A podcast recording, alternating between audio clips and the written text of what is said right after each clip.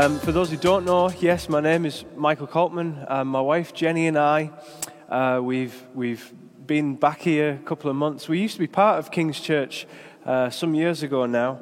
Um, in 2017, we felt the call of God on our lives to, to leave uh, King's and to leave uh, England and to move to Ontario, Canada.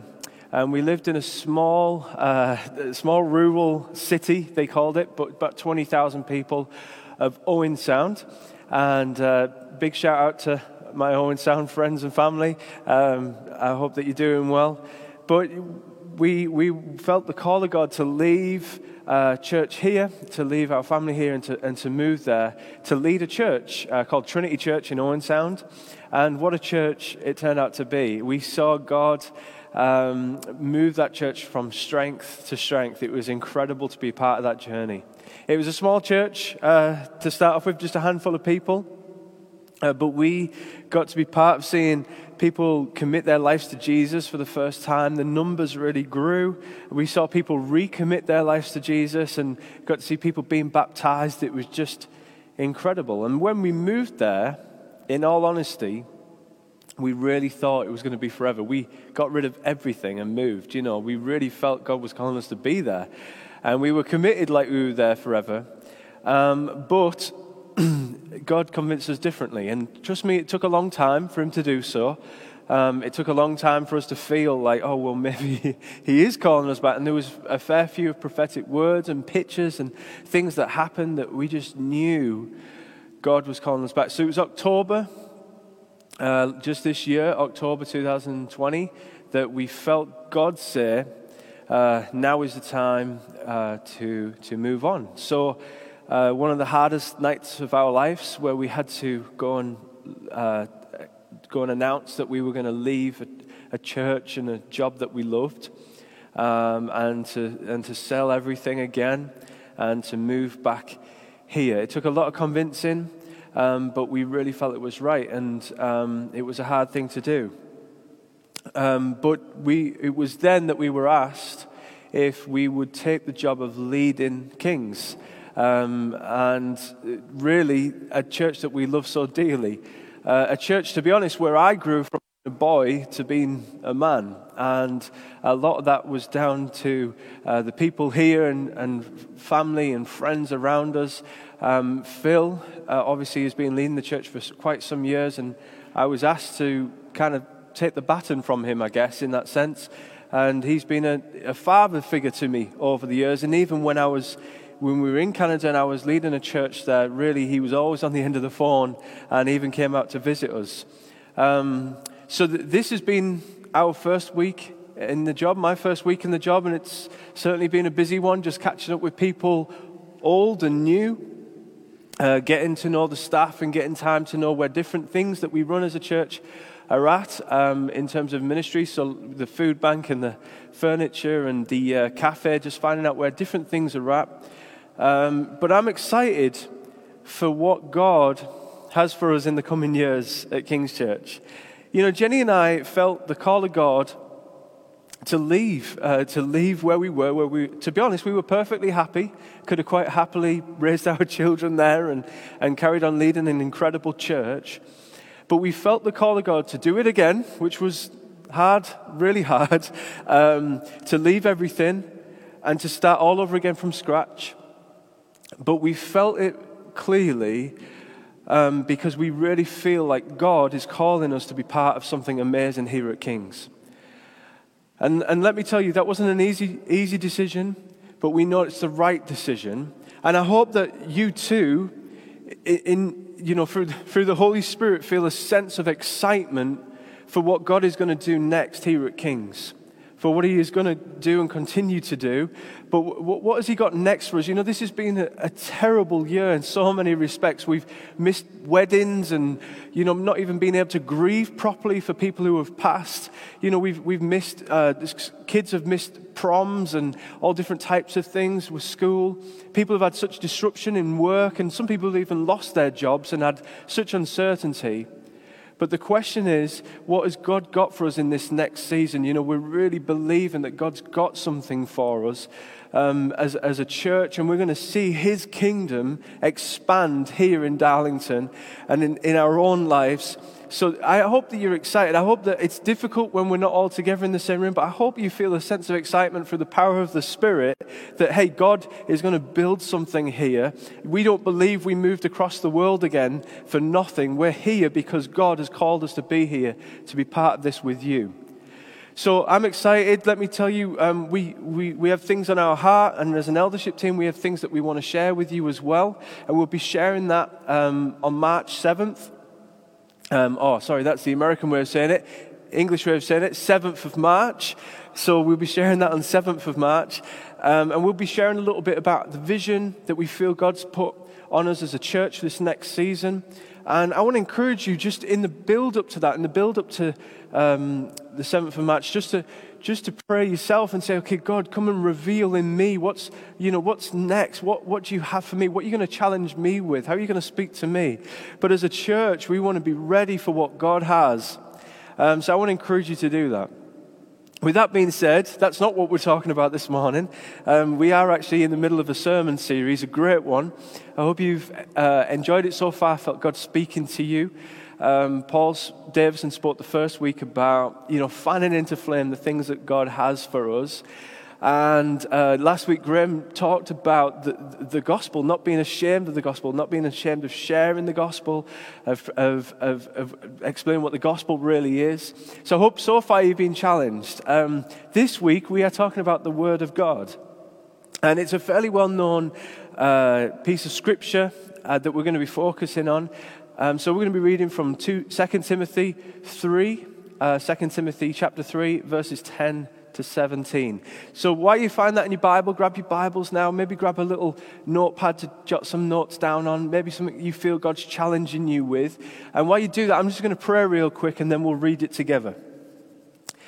Father, we just thank you so much uh, for this morning. Thank you for the privilege that it is to come together as a church, even if we're, you know, all over Darlington and different areas around. Lord, I just thank you that, for the privilege it is to glorify your name, to worship you. But Lord, we want to continue to do that this morning as we open up your word together, as we, as we read it together. Lord, help us to exalt you in the way that we receive what you have to say to us this morning. Lord, we want you to be glorified in our own lives.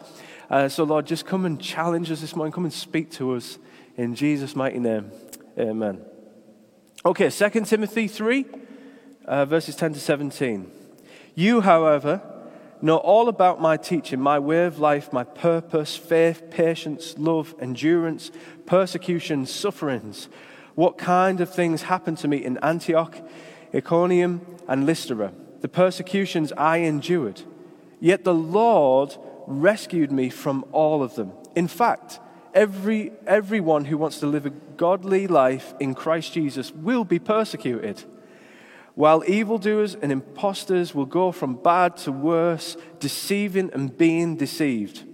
But as for you, continue in what you have learned and have become convinced of, because you know those from whom you learnt it, and, and how from infancy you have known the Holy Scriptures, which, which are able to make you wise for salvation through faith in Christ Jesus. Six, verse, verse 16, this is the bit we're going to be focusing on this morning.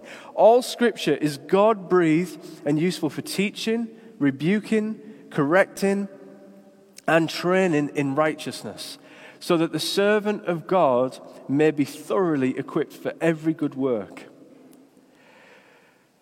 So, this morning, what I want to do is I, I just want to open up that piece of scripture that I talked about there, verses 16 and 17, where it says, All scripture is God breathed, useful for teaching, rebuking, correcting, and training in righteousness, so that the servant of God may be thoroughly equipped for every good work. I mean, you might have heard that quite a few times. If you've you know, been through the Bible a couple of times, uh, you, it's a pretty well known scripture. Um, but what I want to do is just unpack it a little bit, bit by bit. What is Paul actually speaking to? What's he saying there? Before I talk about, okay, well, what does that mean for me this morning? What can I take away from that? What is God saying to me?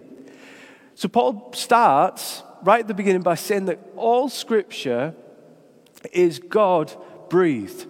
Um, and written in the, in, in the Greek, the literal translation is, for that is saying God breathed them into being. Like he brought them into being through his breath. And this picture involving breath, it draws a very significant meaning from the creation account. In the, in the Hebrew Bible, these words would have taken Timothy right to this picture, this visual image of what, of what Paul is saying here. And everybody knows this particular picture. It's Genesis 2, it's the creation story. Uh, verse 7, we see in the beginning the first human, Adam. God forms him from the dust of the ground and he forms him into this, into this um, into this being, but then he, what does he do? He breathes his life into him.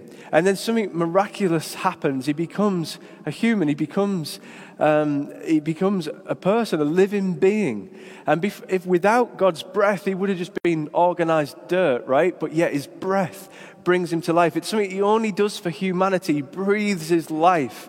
And he, and he makes, he makes this man as the image of God. It's incredible. He breathes, his, he breathes into him. And Paul is teaching here that, like God breathed his spirit into, into humans, it, like, that, God breathes his spirit into, into these writings. He breathes on them. And, and the, you know, the Bible is written by a whole bunch of characters. There's 66 books in our Christian Bible today. Uh, 66 books in here. It was written over around 1,600 years. And we see not just Paul, but Peter saying that all, all the writers of these, these scriptures, all the writers of them, and there's a lot of them. There's, there were kings, there were fishermen, there were priests, government officials, farmers, there were shepherds and doctors. All of them, Paul and Peter go on to say that, that they were inspired by the Holy Spirit. These aren't just, this isn't just like any other book on your shelf. This was an inspired, God breathed work. 2 Peter 1 20 to 21, he says, Above all, you must realize that no prophecy in Scripture that it ever came from a prophet's own understanding or from a human initiative. No, the, those prophets were moved by the Holy Spirit. They spoke from God. This book is from God to you. This was breathed into life, just like you and I, you and I were. So after explaining this, after explaining that this book is alive, we talk about that, don't we? The Word of God is alive, and it's because it was, it was born through His Spirit. The people who wrote it were, were guided by Him. And after explaining the source of this book, Paul goes on to talk about and explain what it's for, what it's for for me and you. Obviously, originally he explained it to Timothy, but we get to read into that. And, and, the, and he, he explains four reasons that, it, that it's used for, the four things that it's equipping us for. The first one is teaching, is to teach us. Now, the other word, this, this word in the Greek can be translated one or two words. It can be translated into teaching or instruction. And I'm going to go with the word instruction this morning. Um, some of your Bibles might use the word instruction anywhere, different, different um, translations have different words there, but for instruction or for teaching. Now, I don't know if you're like me or like my wife Jenny, but we are polar opposites when it comes to, to instructions. You see, I hate instruction manuals. Um, and Jenny, my wife, absolutely loves them. Whenever, whenever we buy anything new, I'm very happy as something, as long as something is working, I'll just throw that little instruction manual away. I don't know, you, you will be one or the other. I honestly don't think I've ever read an instruction manual in my life. You know, um, with this new house that we're buying, and you know, we have, we have to buy everything to go in it, you know, toasters and kettles and everything that you need. Um, I can guarantee one thing. So, say, for example, the toaster, what I will do is I will get the toaster out of the box, take any plastic off it that needs to be taken off. I will put it on the countertop in the kitchen. I'll plug it in and, and I'll leave it there. And if I need toast, I'll go and get some bread. I'll put it in the toaster. I'll push the lever down. Uh, I'll adjust the minutes. and then that's it. It doesn't need to be any more complicated than that, as far as I'm concerned. Now, with Jenny, it's a different matter altogether. You see, she'll probably go to the recycling where I've thrown the box and the instruction manual away. She'll get the instruction manual out and she will read it from back to front. Let me know which one you are. Which one are you, the instruction reader or the instruction throwaway person? And you see, she'll read the instructions and she'll read the do's and the do's not, do nots of the toaster. She'll read the cleaning guidance, the storage information, the, all of the ins and outs. She'll read what you should and should not be using the toaster for, and she will tell me what I should and should not be using the toaster for. And she'll, and she'll look at the setup help. She'll look at the different functions that the toaster has, how to use the defrost properly. So if we have, you know, crumpets that need defrosting, she knows how to do it. And you see, the first thing that Paul says the scripture is for is just that it's instructions of how, how you should live your life, what you should and should not use your life for, the things that will break you and the things that will make you. It will tell you, you know, you are here as an image bearer of God and what you, what you shouldn't do with your life, what you should do with your life. And as you walk through this life, how you get help, how you call the helpline, all these different things you will find in here. It's your instruction manual. The second thing that Paul talks about Scripture being for is rebuking. Now we're going to pair the second and the third almost together, but the rebuking we'll do first. Rebuking, Paul is explaining, when we allow God's word to do this, it will convince us to behave and act differently from which we behaved before. It rebukes us. It means that the Word of God wants to reveal in your life areas of sin or of foolishness. It's going to show you where things have gone wrong, where things are wonky, where things are out of place in your life. And building right on top of that, so we've got rebuking and then we've got correction. He builds on it with correction.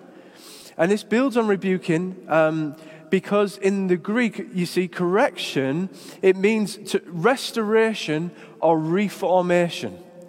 So, where scripture, it rebukes us and in revealing our sin and our foolishness, where it shows us what's wrong, you see, correction shows us how to straighten out what has gone so terribly wrong in our lives. It guides us to put things right, how to deal with sin and foolishness. It doesn't just tell us what's wrong, it shows us how to put it right. So, the analogy I almost thought of right away is I mean, I've got terrible teeth, but you know, when you go to the dentist and you know, they sit you down, relax, Mr. Coltman, you know, they do the whole just relax, I'm just going to prod at you a bit. And, and everybody's nervous in a dentist chair, I don't care who you are, but they start prodding at you and then they start reading out these weird numbers, you know, because they talk in code, so you don't know how bad it is. But they do the whole B78 and 673, and you know, they do that. You don't know what they're talking about. But basically, what they're saying is this tooth is a bit wonky, that one's a bit crossed over, this one needs a filling, this one's, this one's wrong. And you see, the dentist could go on and on and on, but the, that's the rebuking. This is all wrong. This is out of line. This is no good. You're going to have bad oral hygiene. You're going to, you know, you're going to have problems with these teeth. This, this bit's rotting. And the rebuking is one thing, but you see, then the dentist will go on to put it right. And really, Scripture, it rebukes us. Yes, it tells us where we're going wrong, it tells us what we should be doing differently. But it also gives us guidance in how to correct it, how to put it right. It almost applies braces to us and straightens out all of the imperfections if we allow it to. And the last one that Paul talks about is training. And this word literally translates from, uh, this word literally trans- translates from rearing a child, going from being a child to an adult. Now, as followers of Jesus, we want to be mature. In his letter to the Corinthians, Paul talks about the idea of moving from infancy in our faith to a maturity. And, and, it doesn't matter how long you've been following Jesus, if you've been following him for years and years, and you feel like, okay, I feel like I've creased, I've, I've got a lot of correction, I've got a lot of braces that I've had over the years, I feel like I'm, I'm, I'm doing well, you know. The truth is, is that there's always more with him. And Paul wants us, regardless of whether we're new believers or old believers, to continue in this, in this, in this walk towards maturity to not stay immature in any part of our lives. And the analogy that Paul uses, we know it pretty well, is moving uh, like, like infants who can only stomach milk or deal with milk or palate milk in, into a place of being able to eat and digest and consume meat. And what Paul's saying is the Word of God is the thing that, that is, is a thing that's there for training. It's there to help you mature. Now, there's other things like church, community. You can't do it on your own. There's other things that you need to be planted in. But, but the truth is, is that if we want to mature in, in Christ, we need to know the Word of God. We need to, we need to be well versed to know what it says. As He wants us to move from milk to meat. Now, don't worry, if you're a vegetarian, you can still follow Jesus. That's okay. It's just a metaphor. You can still have your Linda McCartney sausages. But, it, but it's all about being serious. Hey, I don't want to stay in this place. In any aspect, any place in my life, I don't want to stay a milk drinker where I can only stomach milk. Actually, I want to move into a place where I can, where I can really handle the heavy stuff. But the truth is, Scripture is here to train us and to align our behavior and why is that? Well, well, you see, when we become followers of Jesus, we take on a new identity. We are born again. And now we are people who are made righteous and made clean. And we are made like Jesus. And we didn't, we didn't do anything, we didn't earn it, right? We don't deserve it. Paul, uh, Graham was talking about that last week, the, the gospel message. But you see, we have a new identity. We are made new. And Scripture is here to teach us how to be these new people, how uh, train us how to be those new people, how to live out who we are as new creations. The Word of God is to be used so that we can grow, to help us identify things that were from our past life, the, the, the sin and the foolishness that we used to partake in. We don't partake in that anymore. And, and Scripture is here to help us identify okay, who are we now compared to who we used to be? And not only that, it's going to help us correct those things, not just identify them, but correct those things, to, to move on into a life that we're called into, into following Jesus. You know, we don't want to just be a church that believes the Word of God. We don't want to be just a church that says, okay, we believe in scriptural truth. You see, we want to be a church that lives out scriptural truth in our daily lives. We want to be a people who are dedicated to this, to this book, to the Word of God. So, how I want to finish this morning is asking you how is your relationship with your Bible? How is your relationship with Scripture? Is it the first place that you run to in a time of need? You know, this year has been a year of really testing uh, different things, our coping mechanisms, who we are, how we deal with certain scenarios, with changes to circumstances. Is, the, is God's Word the first place that you run to in a time of need? When you're walking down a path and you don't know which way to turn, do you allow it to be a light to your feet, a light to your path? When you feel anxious and afraid, is it where you go so God actually speaks His truth over you? I think this year has been a really hard year to not rely on the news, to not watch BBC for the latest figures and facts, and instead to say, actually, when I feel anxious, when I need to know there's hope, when I need to know that actually spring is just around the corner, I don't turn to the news. I don't turn to facts and figures of this world. I turn to the promises of God. If we're serious about following Jesus, if we're serious about living out our identity, our new identity in Him, then the Word of God is not just a nice to have in our day to day routine, it's an absolute must have in our day to day. Yeah, uh, okay, so I, I hear what some of you are saying right now. Some of you are very busy. Some of you are parents with lots and lots of children. Some of you have jobs and uh, commitments and all different types of things. And you're saying, well, you know what? Like, I'd love to just be that person who reads his Bible every day or reads her Bible every day. But actually, when it comes to it, when, when it kind of comes to the crunch, it's a time thing. I struggle to find that time, that regular time. Life just takes you know, takes its toll on you. And I get it. I really do get it. And I, honestly, I'm not stood here saying, hey, I do this, I'm fantastic at it, and this is how you're going to do it. No, I'm not saying that. I'm, what I'm saying is, hey, I'm exactly the same as you. We need to make this our daily bread. We need to make this, hey, this is the thing that we go to and say, Lord, speak to me because I need you today.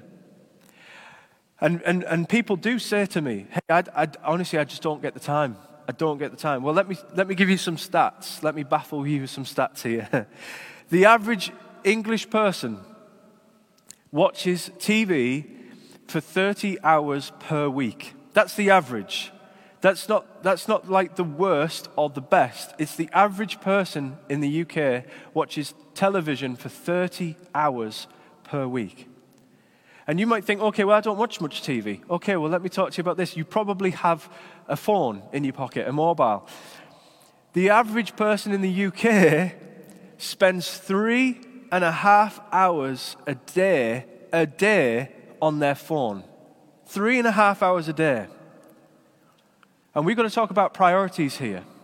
Three and a half hours a day on your phone. Now, again, that is the absolute worst and the best, and that's in the middle, three and a half hours a day. Gamers, all you gamers out there, the average gamer spends six hours per week playing video games. Six hours per week. Let me tell you this you can read, the average reader can read the whole Bible in 74 hours and 28 minutes. 74 hours and 28 minutes. That means if you spent 25 minutes per day, 25 minutes, you'd still have three hours left to sit on your phone. But you spent 25 minutes per day reading the Word of God. You could read the entire Bible in six months. Six months. 25 minutes per day. And you might think, 25 minutes is a long time to be reading. Yeah, it, it, okay, it might be. So let's talk about this. If you read it for 12 minutes per day, just 12 minutes. You could read that, you know, as soon as you wake up in the morning before you go and get your shower. You could read it as you commute in. You could read it, you know, before you go to sleep at night. 12 minutes per day. You could read this entire book, 66 books, in one year. We have time. The lie is that we don't have time. The enemy wants you to believe you don't have time. You have time. The question is do we value the Word of God? Do we understand what it's here for? Do we understand it's like no other book? It's going to breathe life into your situations, into your circumstances. I want to encourage you to think about your relationship with your Bible this morning and to ask God, okay, God, am I really giving this the time that it needs? Am I giving your word the time that it needs? Do I love it? And, and let me just say something. I understand that some, some parts of this book can be difficult to read, some, some parts can be difficult to stomach, but I promise you there's lots and lots of incredible resources out there. You don't need to struggle reading your Bible. You can reach out to us, reach out to me, call me on, on, the, on, church, on the church line. I will speak to you, I'll give you fantastic resources to help you. Don't struggle on. But I want to encourage you to get stuck into the Word of God. There's fantastic apps out there. If you struggle reading, you've got dyslexia, whatever, there's tons and tons of resources. You can have people read the Bible to you through an app. You know, it's incredible. But we must make it a priority. 12 minutes a day, you can read this entire book in a year. I want to finish by sharing with you um, a, a, poem that I love. Um, it's called My Old Bible. And uh, it, the author's unknown, actually. I don't know who wrote it, so I can't give them a credit. Um, but it's just this beautiful poem, and it speaks of a love for God's word.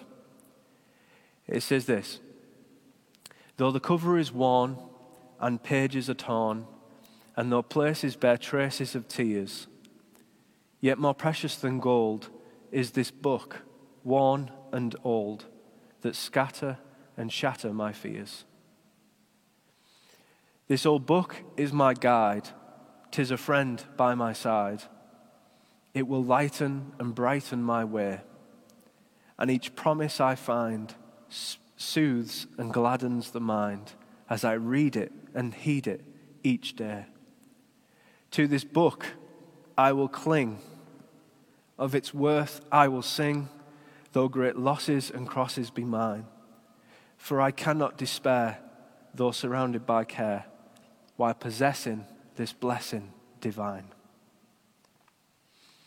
Let me finish by saying this God wants you to know his promises and his love for you. He wants you to understand the, history of how he's never let you go, how he's always loved you and been faithful to you, how he's given up his son so that he can have relationship with you.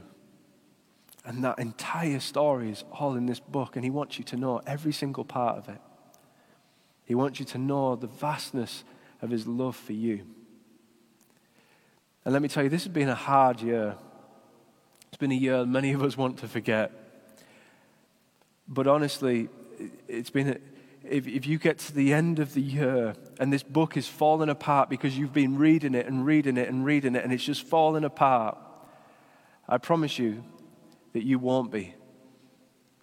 You won't be because you will understand more deeper His love, His commitment to you, His power, His might, His glory, and that He is in control.